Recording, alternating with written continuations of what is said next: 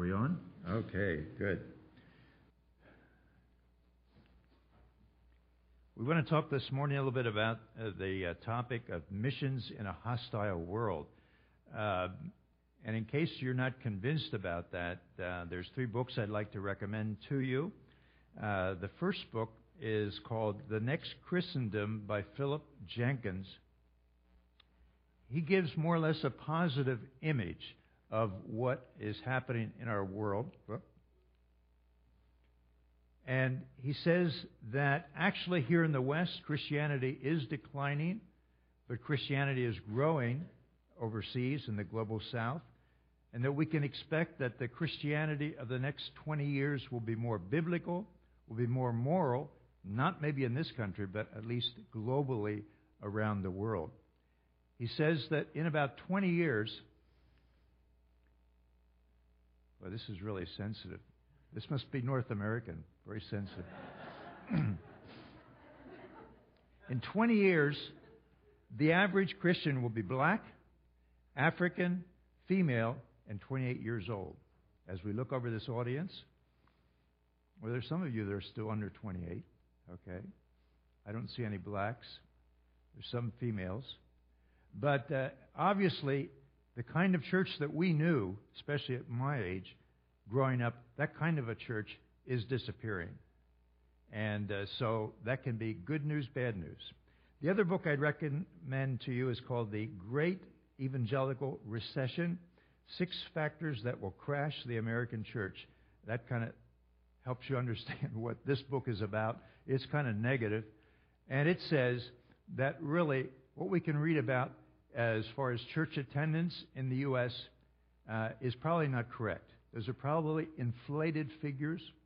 Uh, we see growing churches, but we know that a lot of those growing churches are made up of people coming from other smaller churches uh, to the larger churches. Uh, we are becoming a hated minority, at least here in this country. Uh, we're no longer respected. And uh, we also are becoming uh, w- many smaller groups. Um, we were just, well, maybe I better not use that illustration. But there's a lot of different groups that have started for different reasons, usually not based on good doctrinal reasons. Uh, the last book I'd like to recommend to you, Prepare Living Your Life in an Increasingly Hostile Culture, written by John Paul Nyquist, um, a fellow uh, student uh, when I was at Trinity. But he basically says we need to prepare ourselves to be able to minister and work in a world that's going to become more and more hostile against Christianity. So, what do we do about all this? That's not very good news there. And especially as we go into other countries, uh, how should we respond? And there's a number of ways we could respond. Pastor, I made a bad mistake. I didn't see when I started.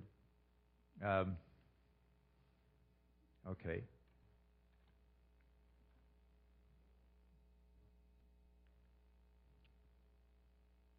we can do what a lot of us that are older sometimes do.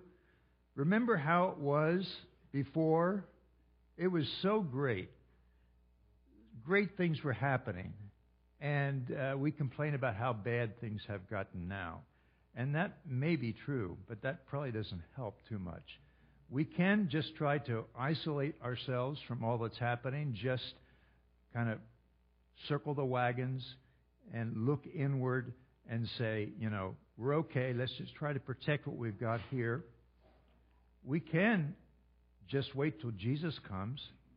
Uh, that's biblical, but I think we just heard, and I don't know who decided to read that from John 15, but uh, Jesus there says there's a different model for you. He says, uh, the world is going to hate you because you're my disciples. The world hates me. Obviously, it's going to hate you. But you're not supposed to go away from that world. You're not supposed to try just to protect yourself. You're supposed to go out into that world and bear fruit. So, what does that say to us as far as what we do today with missions? And it, of course, applies to uh, uh, how we live right here in this society, but I want to take it and apply uh, to the world of missions. And I want to preface what I'm going to say by uh, truth in advertising. Number one, I'm going to do what I tell my students never to do, and that is to just preach a global message and not narrow in on one passage. We're going to look at the whole book of Daniel, and obviously we're not going to be able to study uh, each passage in depth. So I don't really like to do that, but for today we're going to do that. Secondly, a lot of the ideas I'm going to be using this morning are from somebody else. I had a, a seminary prophet said, if you think you're giving some original ideas, probably you're preaching heresy. So uh, there's really nothing too original out there. And what I'm going to share with you is what I heard about two months ago from a pastor in Longmont, Colorado. It's my message. It's not his message. I've just taken some of his ideas. Uh, Tom Havistel, uh, one of our former colleagues from Buenos Aires, is on staff there at Calvary Church, and I heard some ideas which I took, and I'm applying it now to missions. So there you have it, my truth in advertising. But uh, we want to look at this man, Daniel, uh, where you were in Sunday school. So if you want to turn in your Bibles or turn on your cell phone or look at your iPad, those of you that have been affected by the world, um, those of us who are still spiritual have our Bibles.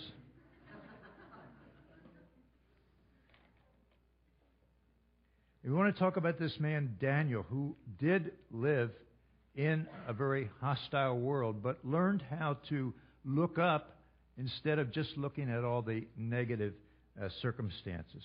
Let's do a little review of the life of Daniel, and the chronology that I'm using is what I heard from this pastor.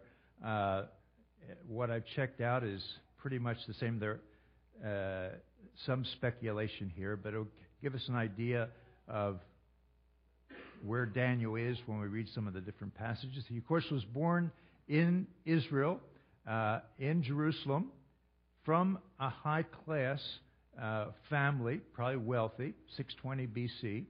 When he's about 15, the Babylonians come and take away a lot of the leadership of Jerusalem. It's not the final fall of Jerusalem, but one of those times. And he is taken off to Babylon, where he is given training. It is at the age of 16 when he makes that interpretation of Nebuchadnezzar's dream, which is very, very interesting, a very young age, and he makes that first intervention in the national government. He's 67 when he has his first vision of the four beasts, which repeats what is in Nebuchadnezzar's dream. And then he's about 81 uh, during the time of the famous handwriting on the wall in Belshazzar's uh, party. And when he is thrown into the lion's den, about 81 also around that same time. I think I have one more here. Yes. 83, his final vision about the future, where he talks about what's going to happen way in, in the future. So that's a little bit about Daniel's life. But what can we learn about this man, Daniel? Uh, young age, taken away to a foreign country, a pagan country, very, very corrupt. Uh, what can we learn from him?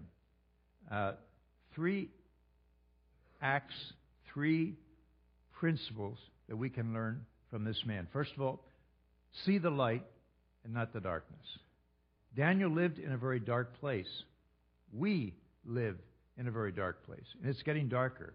And I'm sorry, I can't encourage you, even though Mr. Trump won the presidency, it's not going to get better. I'm sorry. It's going to get worse. And our world is getting worse. So, what are we going to do about that? Let's look at Daniel chapter 2, first of all. What is happening here? And if you were in Sunday school, then you know already. And if you weren't, I'm not going to tell you. You should be at a Sunday school. no, I will do that. Chapter 2 talks about Nebuchadnezzar's dream and about the future. And it's basically about four different kingdoms that's going to come to be. And uh, Daniel uh, is asked to come in along with the other magicians uh, and to give an interpretation. Actually, they're going to the other magicians don't have the answer. They're all going to be put to death. And at that point, Daniel says, Wait a minute, give me some time. I'm going to go and talk to my God, and he will give me the answer. And so he comes back with the answer and mentions the fact that all these kingdoms, starting with the head of gold, uh, are kingdoms that will come and go. And after all those kingdoms, there will come another kingdom which will not be destroyed. So this is the verse we want to read 244. I'm using the NIV. I'm not sure what. Uh, I think that's what you have in your Pew Bibles, right? But it looks like it's a little bit different. Mine comes from I don't know what year, so it might be a little bit different. In the time of those kings, the God of heaven will set up a kingdom that will never be destroyed, nor will it be left to another people. It will crush all those kingdoms and bring them to an end, but it will itself endure forever. Verse 45 This is the meaning of the vision of the rock cut out of the mountain, but not by human hands. A rock that broke the iron, the bronze, the clay, the silver, and the gold to pieces.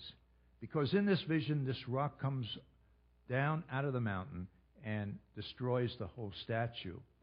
And uh, what Daniel emphasizes to Nebuchadnezzar you are a powerful king, but very soon your kingdom is going to pass away. There will be another one. That kingdom will disappear. Then there will be another. Then that will disappear, and so forth and so on, until finally this rock comes down and crushes all the kingdoms. And we can say that sounds as if it might be talking about the Messiah, and the New Testament confirms that. It's talking about Christ who will destroy all these other kingdoms, and his kingdom will not ever be destroyed. So, what can we learn from that? Earthly kingdoms, they come and they go. We heard in Sunday school, our kingdom, uh, the U.S. democracy, about 250 years now. That's not really very long in terms of history. We probably have reached our peak just like Britain did at the beginning of the 20th century. And we're now maybe going down. I'm, maybe I'm saying things you don't believe or like, but I, that's what I feel. And uh, so we see these kingdoms coming and going, but there is that one kingdom founded on the rock which never will disappear. And what we want to see from all this is that Daniel is able to back up and see the big picture of what God is doing because history is his story. It's the story of what God sovereignly is doing in the world. And Daniel sees all that. Doesn't understand all of that, but he does understand that all these kingdoms will come and go, but there is one who will, uh, which will stay there forever. Do we get that? Do we really get that? Do we really understand that what is around us is just passing? And though we love our country, we love uh, what the U.S. stands for, but this is a passing government. The government of Europe is a passing government. Russia, ISIS, they're all just flying by. And in a hundred years, they won't be here. I don't know about the U.S. government, but if Lord tarries, do we really understand that the big empire that's going to stay is Christ's kingdom. Do we get the big picture of what God is doing in our world? Scene 2, chapter 7, where Daniel has this vision of the beast. He's now 67 years old. A lot of time has gone by. He's not a young man. Very interesting that most of the book talks about Daniel's life after what we would call retirement, when you're on cruise control. You know? Daniel's not like that. Daniel is still very much involved with his culture and, and the world he lives in. And in fact, some of his most dramatic events happen when he's over 80.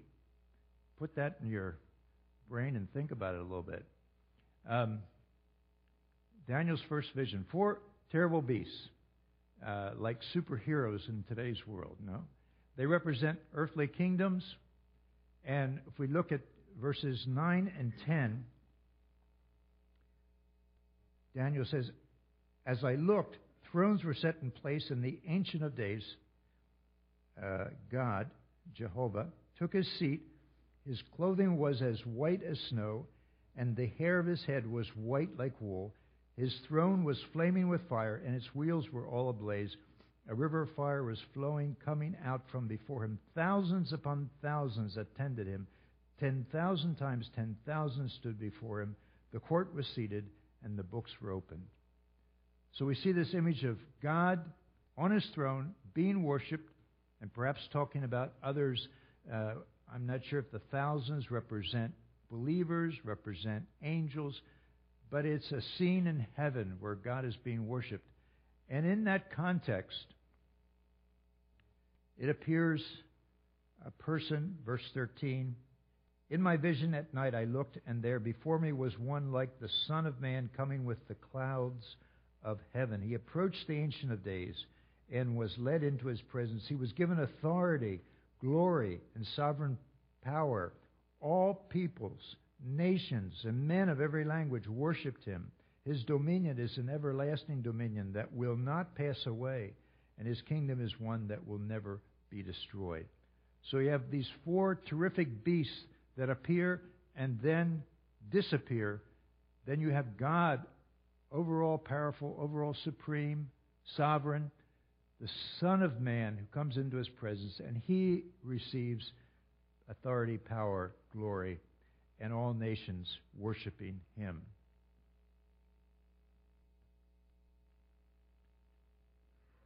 Daniel, as I said before, lived in a very pagan country. Ours is bad, but nothing like Babylon.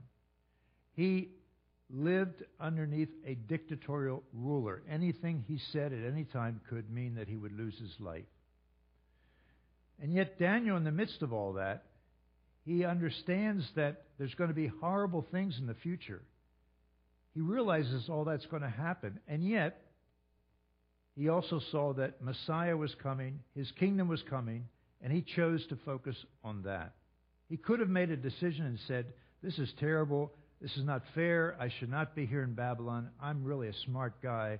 What in the world am I doing here? How can I get out of this? I need to pray that somehow God delivers us. I need to pray that somehow this government falls and we get another government. None of that. He's focused on the future and what God is going to do. He doesn't get to see any of this, but he believes it's going to happen. And he realizes there's only one permanent kingdom. So we come back again to what we said at the first scene, chapter 3, uh, chapter 2, excuse me. Uh, what's really permanent? What's really worth putting our lives into? And Daniel says there's only this one permanent kingdom that is worthwhile. Uh, as I said, much darkness in today's world. We obviously are disturbed by what we see happening. Uh, as we see advances, when I came back on the plane this time, I noticed that uh, we don't have stewardesses anymore. We have stewards. And by their mannerisms, I take it they're from a certain group. Uh, that's a whole big change that I've seen just in four years. Th- those things are real. Uh, but we need to focus on the larger story, focus on what God is doing to build His church around the world. Focus on the light, not on the darkness. Some examples. You may know this already, but we have heard that there are more Muslims that have come to Christ in the last 10, 15 years than all the time previously in history. There's a great moving among the Muslim people, especially in places like Indonesia, but even in the Middle East. A lot of it can't be talked about, but it is happening. What we're more aware of is what's happening in Uruguay.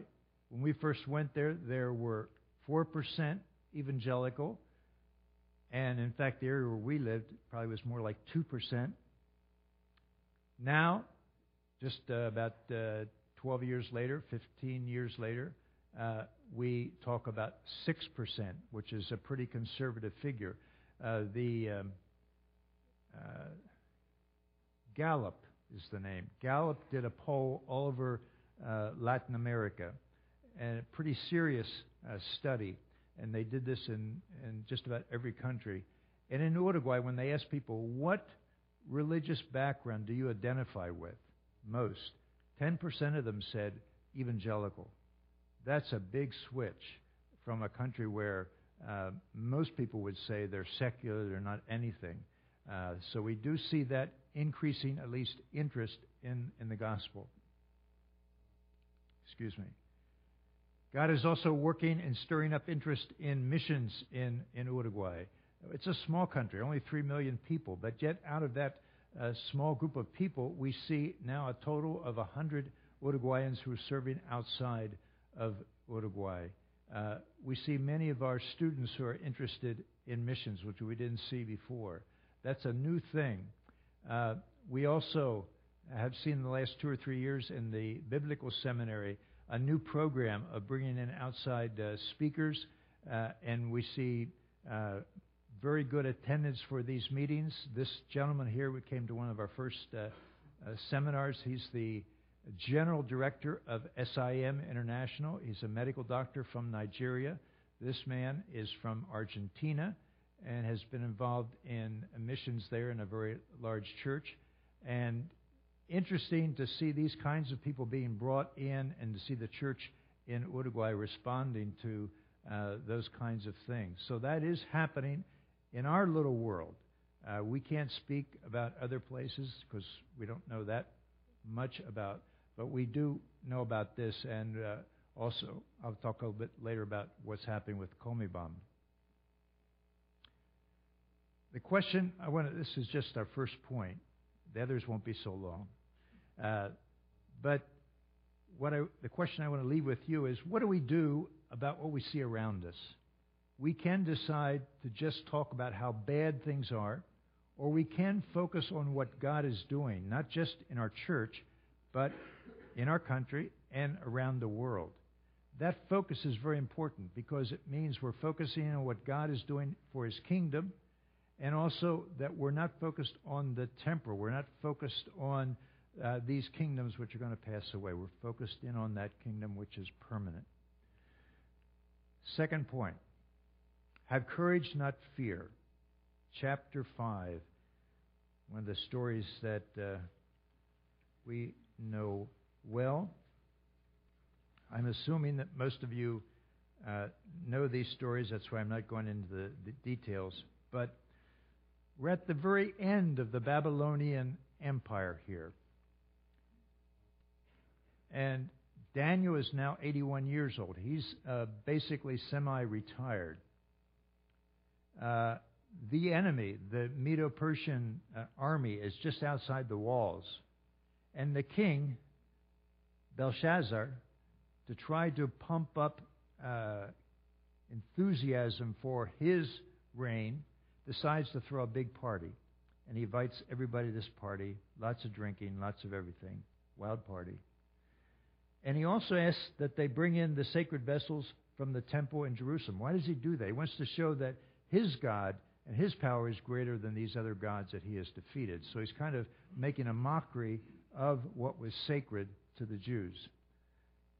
So they're in this party, and all of a sudden, late at night, and if you've been drinking a lot, if you come from a worldly background, you maybe identify with this. All of a sudden, in your your head's not too good, and you see this hand writing on the wall, and you first of all you're thinking, "Am I seeing right?" And then secondly, you look at the writing and you don't recognize the writing, so you're a little bit concerned. So they call in the magicians, uh, magicians, not musicians, uh, to interpret what it says, and of course they can't. And so then the queen mother, really the grandmother, says, uh, "Call in Daniel." Daniel has a history of being able to interpret these kinds of things. And so they called Daniel. Let's read in verse 17. The king offers him all kinds of stuff to be able to interpret. And Daniel says, verse 17, 517, Then Daniel answered the king, You may keep your gifts for yourself and give your rewards to someone else. Nevertheless, I will read the writing for the king and tell him what it means. And then he does explain that the kingdom is going to end that night. And verse 22, uh, he says, But you his son, O Belshazzar, you have not humbled yourself. Uh, you knew all this, but you did not pay attention. And so tonight you're going to die. And that's indeed what happens. Darius buries underneath the city walls and takes the kingdom. And what we want to see from this is the courage of Daniel as he speaks. Daniel, first of all, does not have an official capacity. He did not have to go and speak to the king. He could have just said, No, I'm sorry, I'm not doing that kind of work anymore. I retired. Uh, he doesn't say that because he is called by God to be his messenger. And he speaks the message as God gave it there. It is a message of judgment. It's not an easy message to say to the man who has the life of power, uh, the power of life and death over you. And uh, yet uh, he does say what he has to say. The world is crumbling all around Daniel. Daniel understands that that city is going to fall tonight. He understands that when the other enemy comes in, he's a high official in the government. He can lose his life too. And yet he's not nervous. He gives the truth as God speaks it here. Why? Because Daniel understood from way back who is really in charge. This is a kingdom that's passing away. But his God is in heaven, and his God has the last word, and his life is in the hands of that sovereign God. So he's not afraid. Daniel knows there's turmoil coming. He still speaks a sure word. How do we apply that to today? There are unique challenges in today's world of missions. It's always been tough to leave the U.S., go to another culture, learn another language, uh, live at a lower standard of living. That's always been kind of tough. But there are unique challenges in today's world that call for ch- courage. Number one, before, when we would go out, oftentimes the governments were more or less uh, positive. Uh, why? Not that they were positive to the gospel, but they wanted to be in good with the U.S. They didn't want to cause any problems uh, in their relationship with the U.S. government. That's not true anymore. Oftentimes, when we go to a country now, it's very, very difficult to get a permanent visa. Visas now in um, Uruguay are only for two years. You come as a religious worker, you get a first of all a tourist visa, then you get a, a a resident visa, but it's only for two years. After those two years, you must leave the country. I'm not sure for how much time before you can come back in. We, fortunately, we came in before that. We have permanent visas. Uh, but that kind of thing is happening in a lot of countries now. Uh, secondly, there is a suspicion. Excuse me. Well, looks like it's going to give us both. Okay. Uh, if you come from the U.S., there's an immediate suspicion that you're coming from an imperialist country, and a little bit doubtful about what is your real motivation. Do you work for the U.S. government or not? Uh, that's something we especially face in Latin America. We also live in a world that's very unstable. Uh, economically, politically, it's not like before that you could say, well, the dollar is there, it's always going to be worth this, the banks are secure. We all know that. We went through that in 2007, 2008, and 9. So everything is up for grabs, you know. You just don't know anymore uh, what you can depend upon. So it takes courage to, to step out. Um, another thing, negative attitudes in the U.S. church, which have changed. It used to be, ah, missionary, great, hero. No more. Uh, many times now we get the question, well, things are really bad here in the U.S. Why are you going to another country? You need to stay here and help improve things here in the U.S. Or we get, the church is really growing out there, so why do you need to go there? I mean, you need to stay here. So we face that. There's also the big challenge of finding funds. Uh, we have 50 new appointees with our mission. Great people, really talented.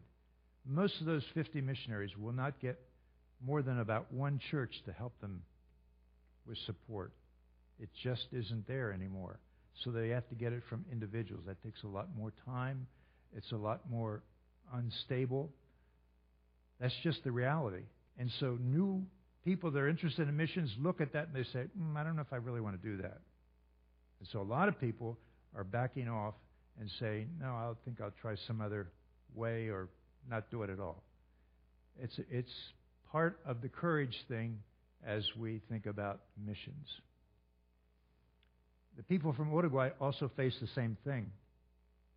Uh, this is a couple that uh, I talked a little bit about in our ministry report. Uh, Carolina and Isaac. Carolina is from Uruguay. Isaac is from Venezuela. They met uh, working in Paraguay uh, with Middle Eastern people. Uh, they have some support from their churches, but not a lot, especially Isaac from Venezuela. The whole problem of the economy there in their country uh, has not uh, helped. So they work about two different jobs. They're studying Arabic and they're trying to uh, reach out to these Middle Eastern families. Not easy, but they believe that they have been called by God for this. They're getting ready to go to the Middle East. They're studying Arabic. Uh, so they're showing the kind of courage that Daniel shows us here. Uh, step out in faith and move forward because they believe God is the one who has called them. I, my time is up. So pray, don't panic. I'm done. No. In chapter 6, we have the story of Daniel in the lion's den. Let's just whip through this. Daniel, of course, is Persians come in. He's made number one man. That doesn't go down well. Jealousy, power struggles. Uh, and so they asked the king to make a special edict. Only people can only ask you for certain things. And of course, they hope to trap Daniel with this because they can't find anything wrong with him otherwise. Uh, Daniel doesn't pay attention to that. He continues to pray three times a day, and he commends himself to his sovereign God. What happens? Daniel saved from the lion's den, right? You all know that. Right? Wrong? Move your heads. okay. No. No, he's still thrown into the lion's den. He is saved in the lion's den, but he doesn't get out of the lion's den. And when he's in the lion's den there, chapter 6, verse 21, he makes the statement. The king comes and says, Are you okay? And he says, O king, live forever. My God sent his angel, and he shut the mouths of the lions, the power of God. They have not hurt me, because I was found innocent in his sight, nor have I ever done any wrong before you, O king. Integrity and God's power. And uh, so what we want to see in this that prayer helps Daniel to really focus correctly, and he's not just praying to get out of the problem, of the immediate problem. What does this say to us in a hostile world? Uh, we have great needs in our world. What should we do about that? Jesus teaches us great need, don't panic. You need to pray about that, and your loving Heavenly Father will give you what you need. We need more workers in missions. What should we do? Jesus says you need to pray for more workers. Uh, Paul in prison, he asked his churches, What should you do? You need to pray for more opportunities that I can speak the gospel. Uh, what do we need to pray for? Open hearts and more workers. And prayer is God's strategy in this hostile world to do things. Uh, many churches have given up their prayer meeting. I don't know what, and I haven't talked to your pastor, so I'm not trying to say anything about this church, but I would imagine very few are attending the prayer time here because a lot of our churches really don't believe that prayer is all that important anymore. Um, it is what God has given us to affect uh, uh, uh, an effective ministry. I must close here. Let me just. Sorry that I have to go through this. So, how can what can we do about missions in our hostile world? First of all, I to encourage you to look at the light and not be focused so much on the darkness. There are a lot of bad things that are happening in our world. There's a lot of bad things out there beyond our borders. Uh, but focus on what God is doing, because God is doing some tremendous things in our world. Number two, have courage and not fear. We do trust in a sovereign God. We don't trust in our own strength. We don't trust in, in our strategy. We need to step out in faith. We need to speak the truth. And we need to rest in God's power, like Daniel did when he spoke out to Belshazzar. And finally, we need to pray and not panic. Daniel was looking at the lion's den, but he prays, and God does answer. The I want to finish just with the final um, chapter of Daniel, chapter 12. After all the prophecies, Daniel says this in verse 8, 12, 8. I heard, but I did not understand. So I asked, My Lord, what will be the outcome of all this? And he replied, Go your way, Daniel, because the words are closed up and sealed until the time of the end. And verse 10 is what we want to look at. Many will be purified, made spotless, and refined, but the wicked will continue to be wicked. None of the wicked will understand, but those who are wise will understand. As we move out in missions, as you send people out, many will be won to the Lord. Many will come into the church. Not everybody, and the wicked aren't going to really change unless God's Spirit moves in their hearts. Daniel was confident in that. A lot of stuff he didn't understand, a lot of things we don't understand. But we move out in faith and follow that vision, and God will be faithful to complete his promise. Can we just pray? Father, we give you thanks for the example of Daniel, give you thanks for this book, and I pray that you would use these few stumbling words to uh, bear truths into our hearts uh, to help us to understand how to be faithful to you in missions in our hostile world. For your glory, we ask it. Amen.